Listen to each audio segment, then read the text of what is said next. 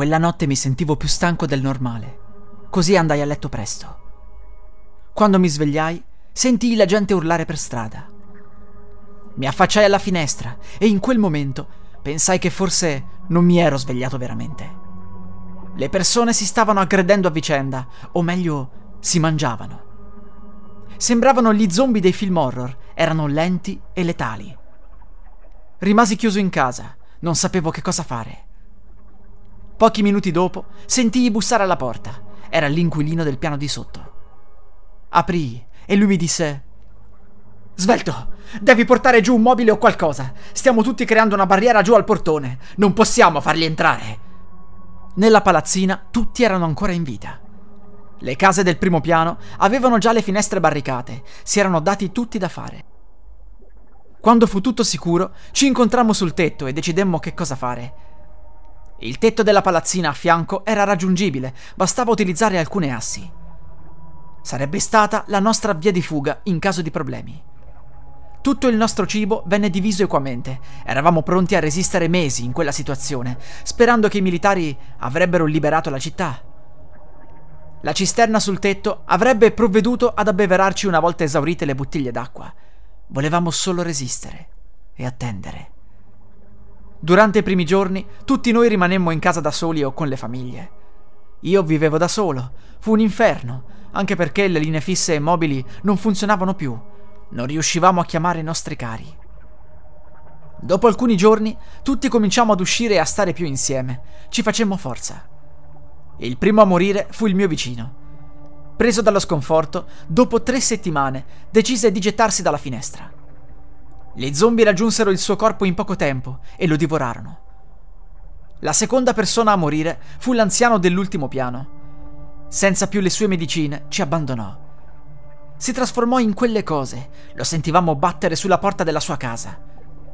Uno di noi avrebbe dovuto sistemarlo, così avremmo preso le sue provviste per la redistribuzione. Alla fine fu il ragazzo del terzo piano a trovare il coraggio. Lo colpì in testa ripetutamente con una mazza poi la gettò a terra e corse in casa sua a piangere. Non era facile come nei film. Dal tetto potevamo vedere altri sopravvissuti. Molte palazzine si erano organizzate come noi, ma nessuno aveva informazioni utili. Ci parlavamo urlando. Gli zombie sembravano ignorarci, come se sapessero che lassù non avrebbero mai potuto raggiungerci. Poi, un giorno, Vedemmo degli zombie sul tetto della palazzina a fianco alla nostra. Meno male che non l'avevamo collegata con le assi. Ormai era definitivamente compromessa. Se ce n'erano così tanti sul tetto, voleva dire che l'intero edificio era preso. Alcuni di quei mostri si gettarono di sotto pensando di riuscire a scavalcare per arrivare sul nostro tetto. Fortunatamente, senza le assi, era impossibile passare dalla nostra parte. Passò il tempo. Le provviste stavano per terminare, per cui decidemmo tutti insieme di dare la possibilità a ciascuno di noi di poter sopravvivere un po' più a lungo. Avremmo estratto a sorte una persona diversa a settimana. L'estratto si sarebbe gettato di sotto dal tetto, permettendo agli altri di vivere un po' di più. Un'estrazione equa, con un dispositivo apposito fatto a giocattolo che avevano trovato in casa mia.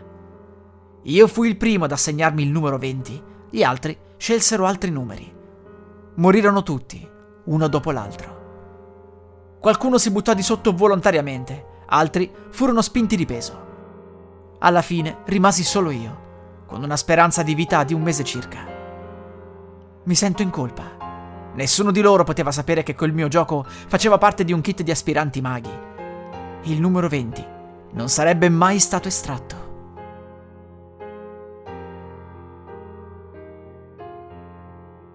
Ammassati in questo lurido magazzino, non possiamo fare altro che camminare affamati.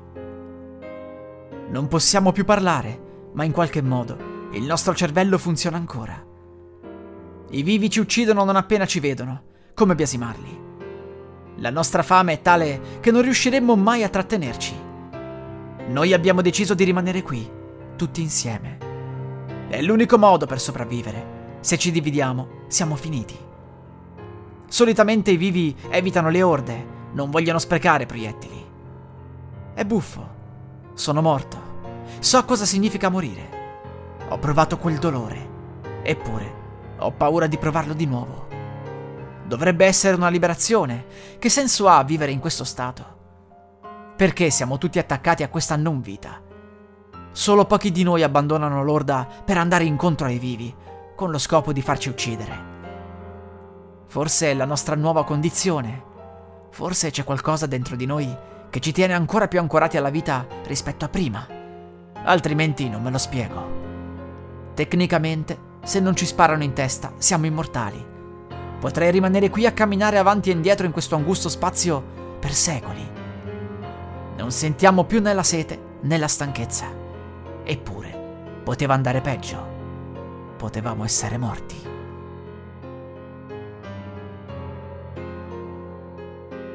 Non è male vivere in un'apocalisse zombie, sai? Se trovi il modo di essere visto come uno di loro, poi... Viaggiare tranquilli ovunque e vivere come in un'eterna vacanza. È questo quello che voglio fare. Come non farsi mordere da loro? Semplice.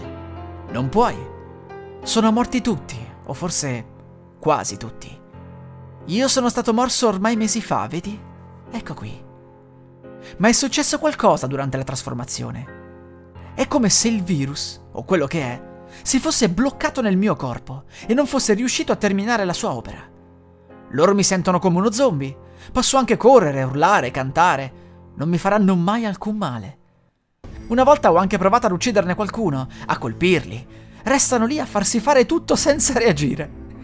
Eppure, se vedono un sopravvissuto che non sia io, non aspettano altro che piombargli addosso per morderlo e trasformarlo. Ormai mi sento più al sicuro fra gli zombie che fra i vivi. Loro non aspettano altro che fregarti per prendersi tutto ciò che rimane. Preferisco rimanere da solo e andare dove voglio io, giocando con le mie regole, che entrare in una di quelle loro bande. Difficilmente incontro altri umani comunque, per cui non mi preoccupa più di tanto. Devo però pensare a cosa farò in caso non trovassi cibo. Di sicuro non posso mangiare la carne degli zombie, è marcia. Dovrei sistemarmi da qualche parte, creare un orto, allevare animali.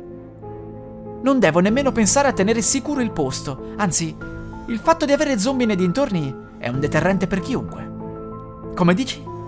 Vorresti parlare? No, non te lo tolgo il bavaglio. Sono stufo di sentire la tua voce. Dovrei darti in pasto a loro, sai? Però... però così so che non sono solo. Ti lascerò legato e imbavagliato, ma tranquillo, ti nutrirò. Quando poi troverò un luogo dove stare, ti porterò lì, ti lascerò in una stanza e quando mi sentirò solo, verrò qui a parlarti. No, non preoccuparti, gli zombie non ti toccheranno, ti terrò lontano da loro. Adesso vado a cercare del cibo. Fai sogni d'oro.